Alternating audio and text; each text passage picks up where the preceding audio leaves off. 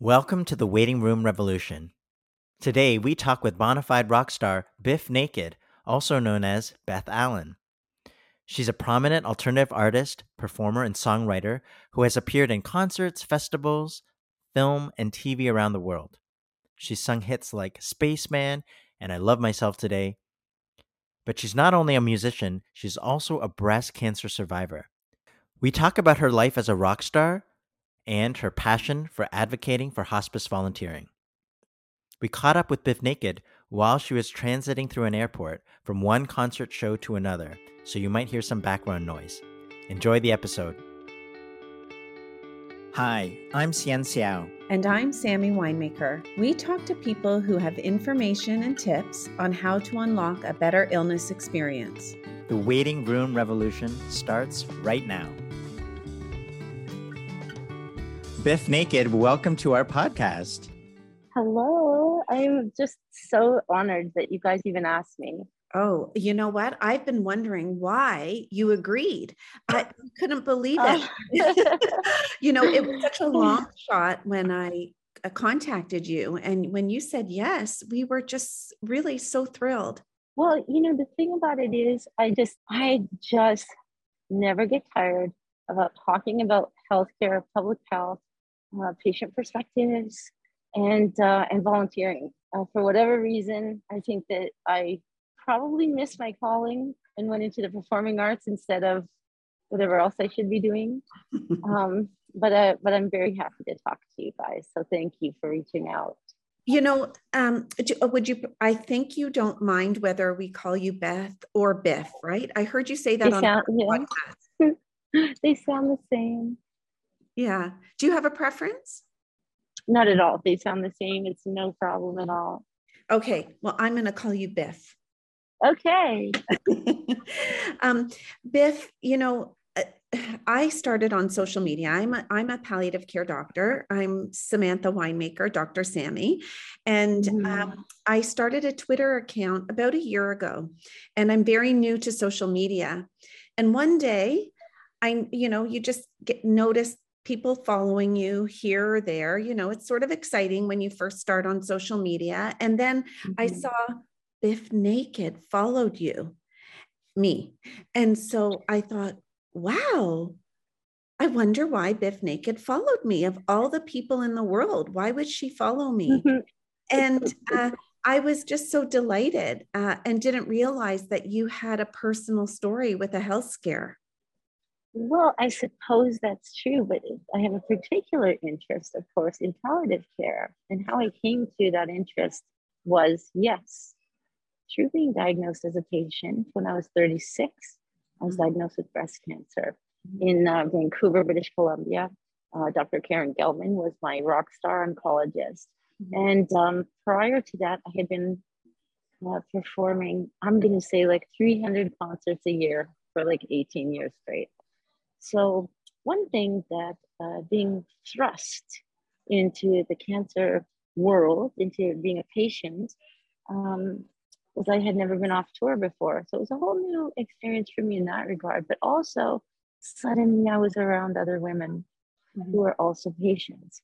And uh, I signed up for every clinical trial that I could, and one of which was a uh, trial that was actually supposed to be studying bone density Mm-hmm. And uh, what they were basically, long story short, they wanted to know if uh, exercise during chemotherapy, um, particularly for um, women my age group, would impact bone density.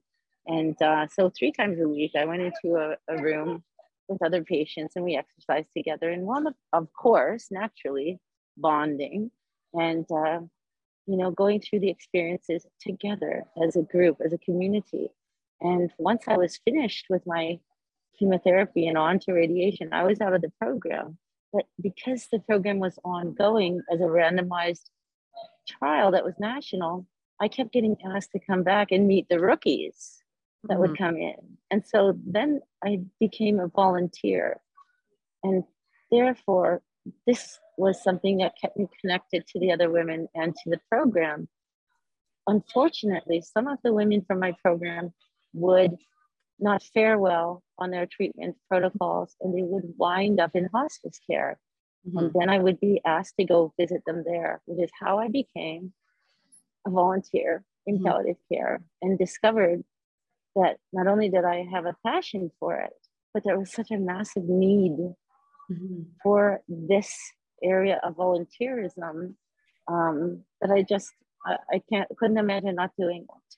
And when I moved to Toronto, they were just opening Journey Home Hospice, mm-hmm. and that's when I discovered uh, Dr. Dosani, Naheed Dosani, and all the work that they had done with Peach, and mm-hmm. uh, that's probably how you got on my radar.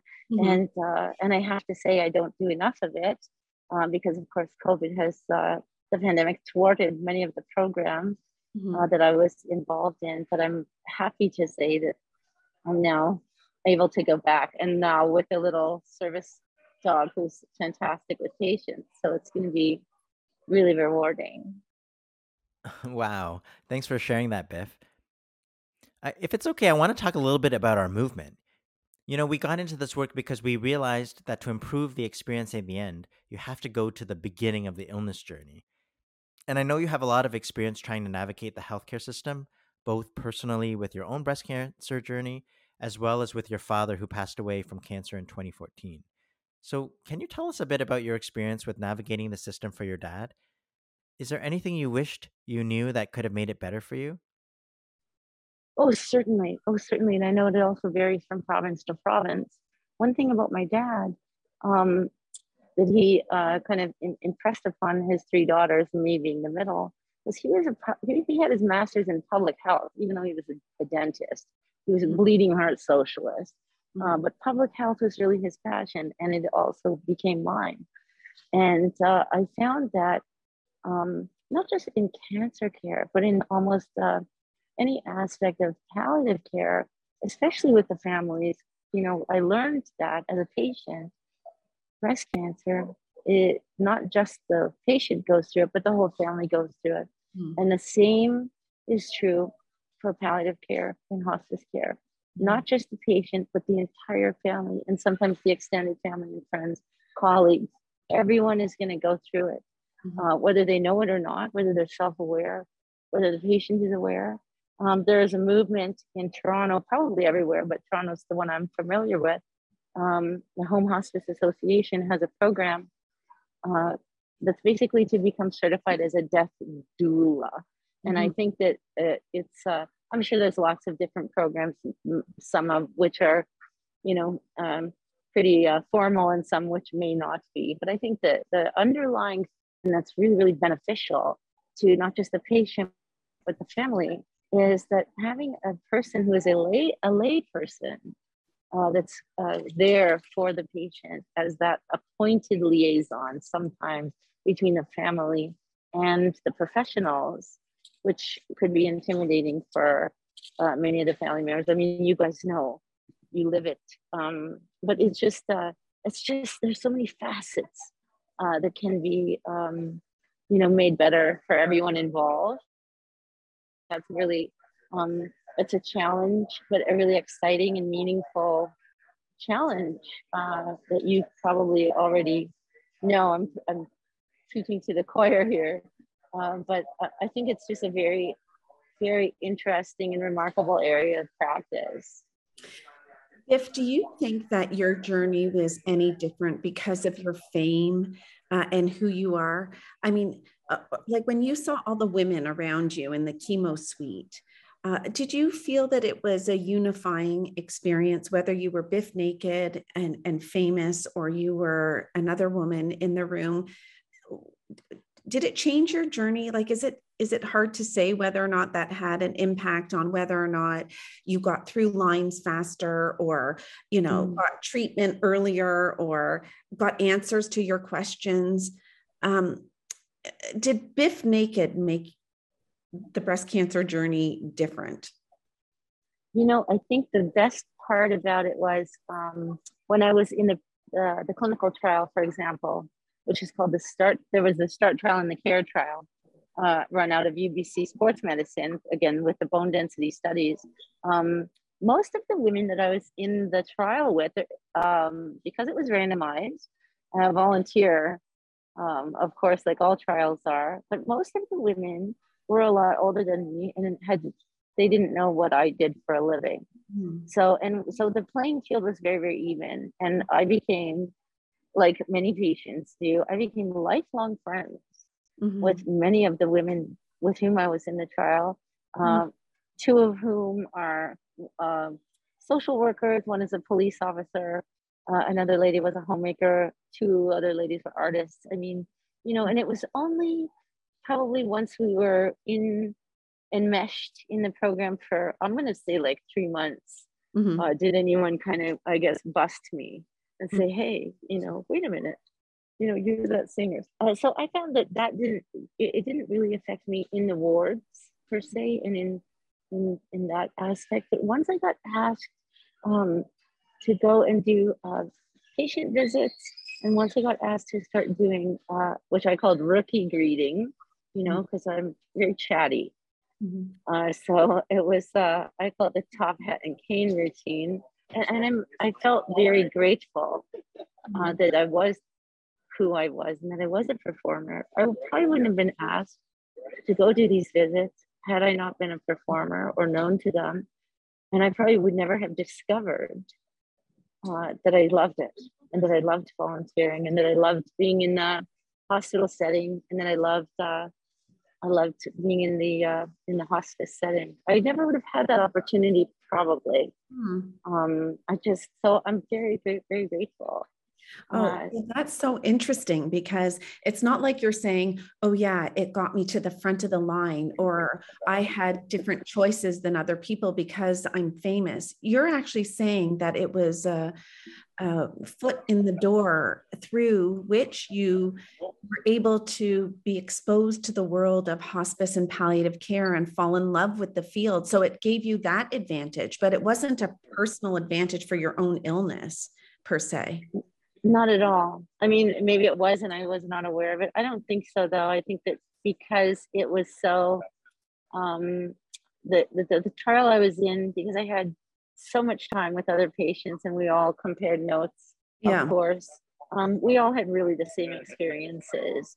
Uh, mm-hmm. There were only um, there are only a few patients that didn't have uh, opportunities, say for example, for Neulasta or, or for um, other, you know, GCSF boosters or something like that. And it was, that was interesting for me because it gave me an introduction into healthcare equity and, yeah. and the big differences that, that are, that exist in our system. And that was something that I wouldn't have discovered had I not been a patient. So, mm-hmm. I mean, for me, I always felt incredibly grateful uh, to, for having been diagnosed at all and having now have that lived experience as a patient and as a volunteer and as a survivor. I'm interested to know if, when you were diagnosed at the beginning, if you ever thought or were scared that you could die from the breast cancer. Never. Really? Not once. And there's many women that I talked to, including some of whom I met in the in the care trial, uh, that it never occurred to them, ever, that they would perish from the disease. And I think with me, um, often I think that because of my uh, Gen X, you know, punk rock mentality, all of us little punk rockers thought, you know, live hard, die young, you know, and we would always joke around, good looking corpse, ha ha ha. You know, it was always this kind of deflecting humor mm-hmm. uh, that was part of a coping technique for sure. Mm-hmm. But, you know, it just never occurred to me uh, at all. It just never occurred to me. And I was always uh, ready for that anyways. Um? I want to get uh, I think that, um, again, I think it might be just part of our, you know, adolescence of misadventure. Mm-hmm. And uh, uh, among other things, I think that we already being a survivor of uh, a few different uh, traumas and different experiences and misadventures, Mm-hmm. I think that uh, you know we always kind of carried around the model we could die happy. Mm-hmm. Um, you know, I I was uh, only married for three weeks when I was diagnosed, so I used to joke around with my managers and tell them, "Well, this is perfect. Mm-hmm. You must be very happy. This is very romantic. You know, this will be fantastic for you." mm-hmm. you know sell a lot of records back then when CDs were still you know things that you mm. bought and uh, and so I always use that kind of humor to deflect but even some of the other women that I spoke with um, no matter how grave uh, or what they were staged at um, it just didn't occur to a lot of them that they would perish. Now, since then, in my volunteering, I have met women uh, of all age groups, of all socioeconomic backgrounds, who are completely terrified, mm-hmm. terrified mm-hmm. uh, from day one. Mm-hmm. Um, and I can't, I couldn't relate to that. And for me to try and be a good listener, you know, and glean what I can and try and give advice without being patronizing and being too you know, little miss positivity, you know, that's been a very big learning curve for me mm-hmm. because as when I was a patient, I can't relate to that at all. You know what? That's so interesting, Bif, because in our podcast, we talk about this idea of walking two roads, um, which means hoping for the best and planning for the rest. And it sounds like you're a, a very positive person. You know, you're such a uplifting, uh, positive person. Do you find that sometimes this can be a barrier when you do your hospice and palliative care work? I mean, do you ever meet people who want to talk about how scary the situation is? Yeah. Oh, absolutely. And I find, and something that I've discovered, uh, just like um, leading a meditation or say uh, leading a yoga or anything else, it's a completely different part of the brain that it, you're coming from. And I find that with um, my volunteering, I find that I, you know, it's like it's like that saying, read the room. Mm-hmm. And yeah. so for me, I find it very different from patient to patient, anyways. Yeah. Um, and so so far, I haven't, uh, I haven't really found that I've ever uh, tried to be Little Miss Awesome uh, in every aspect, and it also varies between age group of mm-hmm. the patient and also gender is also a factor. Mm-hmm. Um, and yeah, it doesn't. Uh, so far, I find that I have uh, the the thing that has benefited me the most as trying to be a good volunteer mm-hmm. is to be a good, li- good good listener. Yeah, and I think what you said about read the read the room, it's almost mm-hmm. like as a musician, you've always had to read the audience, and yes. so naturally good at that, um, and well positioned to to do that for sure. I mean, you've talked a couple times about uh, your volunteering. Do you have any memorable stories of, of your volunteer experiences, things that you've maybe learned along the way or keep you going? Oh gosh, like there was this one um, girl who was, uh, she had lots of different setbacks in her cancer journey before she went into palliative care. And um, she was the most positive person and the funniest human being I had ever met. And she had a lot of friends and family. And she had a husband that she always called her hot husband.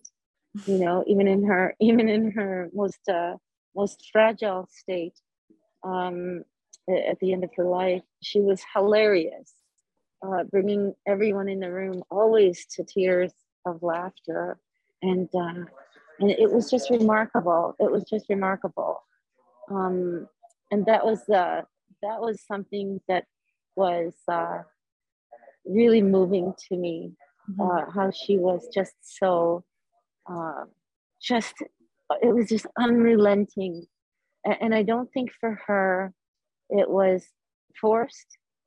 You know, even when her, you know, at the even when her physic physicology was uh, failing and her breathing was failing, uh, she was still, you know, endeavoring to be quite hilarious mm-hmm. and uh, and it was natural for her, and it was uh, a great relief to her family because it was how they knew her, and it was something that for me uh, to w- to witness that was just something that will always stay with me forever.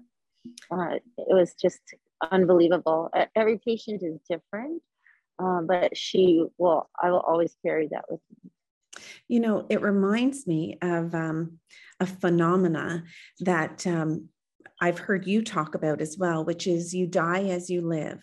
And yes. uh, the way you approach that chapter of your life is typically no different than the way you've mm-hmm. approached different challenges in your life. Like you said, that even yourself and myself included, and Hsien, we've all had personal challenges. Most people don't escape life without being knocked down a few times, right? Mm-hmm. And if you look back and ask yourself, uh, how did I cope? What did I do to get through that? What was work? What worked well? What didn't work well? What part of my personality came forward um, for better or worse?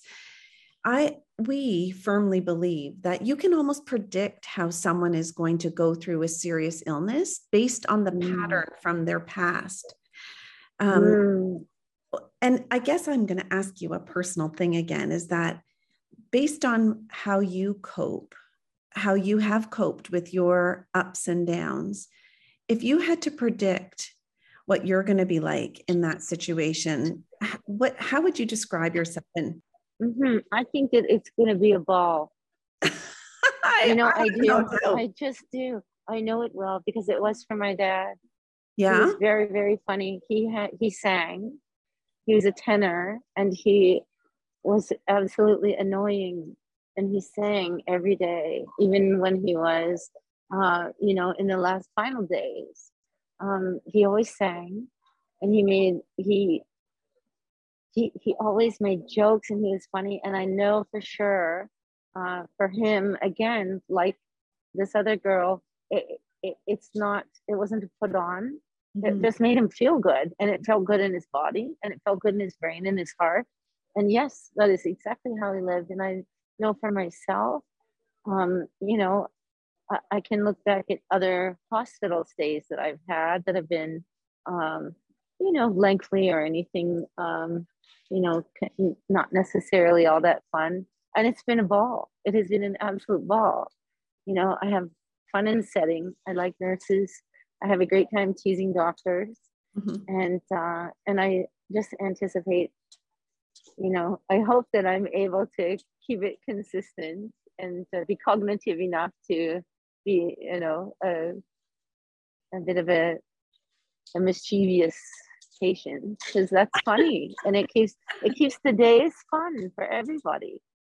So does that mean that like uh, uh, clearly you have a high dose of mortality awareness that you appreciate that dying is a part of life. Um, even as a young punk rocker you said you uh, live hard, die young, whatever it was. Uh, mm-hmm. I guess there's something protective, by the way, about being a punk rocker that I knew nothing about, but I'll look into that more. But, uh, but so you you accept that dying is part of life, just like going through puberty, just like going through menopause, just like all these other life stages.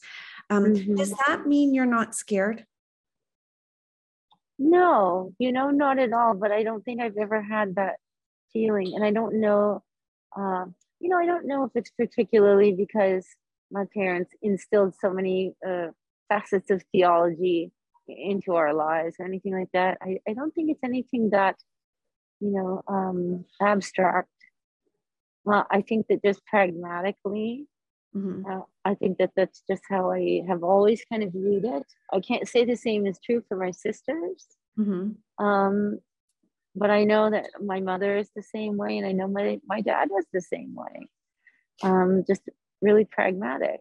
So, are you saying that that pragmatism, you are not scared of dying one day? I, I don't think so, and, and I don't think you know. I think that people, when they, you know, because it is very, um, it's popular to have a fear of death Mm-hmm. And, sometimes I wonder if it's not really what they're really afraid of is um, because they're not, they're just not familiar with mm-hmm. the setting. So most people don't want to go to the hospital at all. Yeah. Uh, because they have no experience, you know, God bless. Right? If you got no experience with it, good. Mm-hmm. But at the same time, I think that that is a big mystery. Mm-hmm. Uh, it's always been enshrouded in mystery for generations, but mm-hmm. now I believe that it's changing. Mm-hmm. Um, just with the uh, like we were talking about earlier, just with social media. Mm-hmm. I mean, when I was in my own treatment, there was no Instagram, there were no blogs, mm-hmm. uh, really. And now there there are just so many resources and different support systems. Mm-hmm. And when many people do go into hospice and palliative care, they video blog it and they are now on TikTok. And I think that that is going to start, um, you know, in a way, I think it's probably really going to be beneficial mm-hmm. for people who then suddenly get an insight into maybe what that might look like. Have you ever thought about going more public with, um, you know, t- raising awareness around serious illness, dying, death, hospice, volunteerism, death doula, support dogs? Like you have such a, a, a strong voice, um, a strong voice. I hope so for punk rock. Yeah, I I hope so. You know, like what you're describing is like there's hike for hospice every year mm-hmm. uh, in Ontario, and again, the pandemic has really thwarted uh, a lot of those different things. But uh, with Journey Home Hospice, for example, um, you know, I think that uh, I think that it's remarkable uh, what they are able to do. And again, uh, you know, when they started, I think they had full, only four beds mm-hmm. or something like that. I think that there should be one in every city. Um, so it's not just that that patient population of um, which is very challenging. Mm-hmm. You know, many of these um, unhoused patients don't want to be in the hospice. Mm-hmm. You know, so there's a lot of outreach involved, and mm-hmm. I think that would that's a whole other challenge mm-hmm. um, for those uh, professionals that are trying to support that population. But I think for sure that there should be uh, lots of uh, different things on things like TikTok and Instagram. And, uh, you know, maybe as I go deeper into that um, and transition, you know, into doing more of that, you know, I would love to.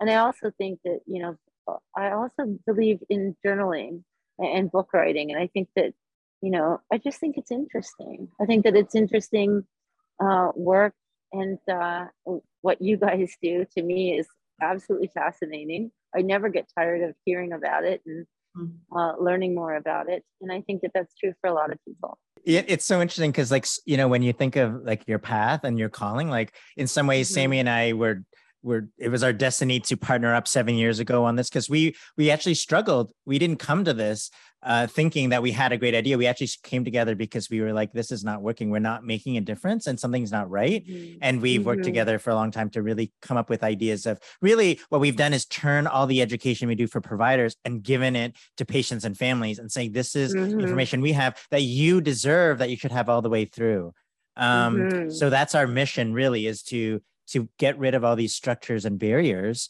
to a good mm-hmm. experience and not just wait till all this good stuff at the end when you're lucky enough to meet a death doula like you should have an illness doula all the way through yes. right from the start yes. that's really what sort of some of the things we're saying and it not it doesn't only have to be a good experience in a hospice but the, mm-hmm. the ethos of that should be in every provider all the way through and every patient and family should know how to ask for questions so that's our mission really yes and what Very we're uh, yeah hoping to do yeah. um my question was about all these experiences in healthcare and with hospice. Has that influenced your music at all? Are any of your songs um, secretly about hospice that I should be uh, listening to not again? Yet. not yet. Um, but you never know. You know, we're still writing a new record, so it's very possible. Well, do you see yourself doing more work in being a death doula in the future? This is an area that I'm very excited to explore as I, you know, go deeper and also with hopefully with the programs coming back uh, now that the pandemic is uh, you know starting to be a bit more controlled i guess and all these programs are starting to reawaken uh, i am you know looking forward to continuing to pursue that training I don't understand how you have the time to be so passionate about this and also be a rock star. I don't get it. I don't know. It's it's I don't know. It's just uh it's just it's necessary. There aren't enough volunteers. Yeah. And uh and it's just um a, a facet and an area of volunteerism that I discovered a long time ago that I was comfortable in. Mm-hmm. A lot of people weren't. A lot of volunteers were not comfortable. Mm-hmm. And I thought, well, we're needed here. So yeah. this is the area that I'd like to focus on. And it just became a, a passion of mine. Oh, I can see that they're starting to board your plane and you have to go soon. So before you go, I have to ask, what is the best thing about being a rock star? The best thing is um, being able to talk to great people like you and meet people. I love traveling and I love meeting people. So that's the best part of my job for sure. That's incredible. You are a wonderful, incredible, talented, beautiful, caring soul. And we're so lucky to have met you. Bless your heart. well, I hope that we'll be able to talk again. And I would I would love to also come on another time and talk to you guys further about the stuff that you do. Yeah. I mean, I think it's very I think it's serendipitous. You know, this is like I do a lot of podcasts yeah. as you might imagine. But this is the one that's been in my calendar for months. Oh, that I was so excited to do. Thank you. Virtual Thank you. hugs, safe travels. Thank you. Thank you Okay. for doing this. Okay. Okay. Bye-bye. Bye Bye, guys. Thanks for listening. Don't forget to rate, review, and subscribe if you haven't already. You can visit our website, waitingroomrevolution.com, to learn more about our movement and how you can join it. The podcast is produced by myself, Kayla McMillan, Valerie Bishop, Shilpa Jyothi Kumar, and Maggie Sivak. Our theme music is Maypole by Ketsa.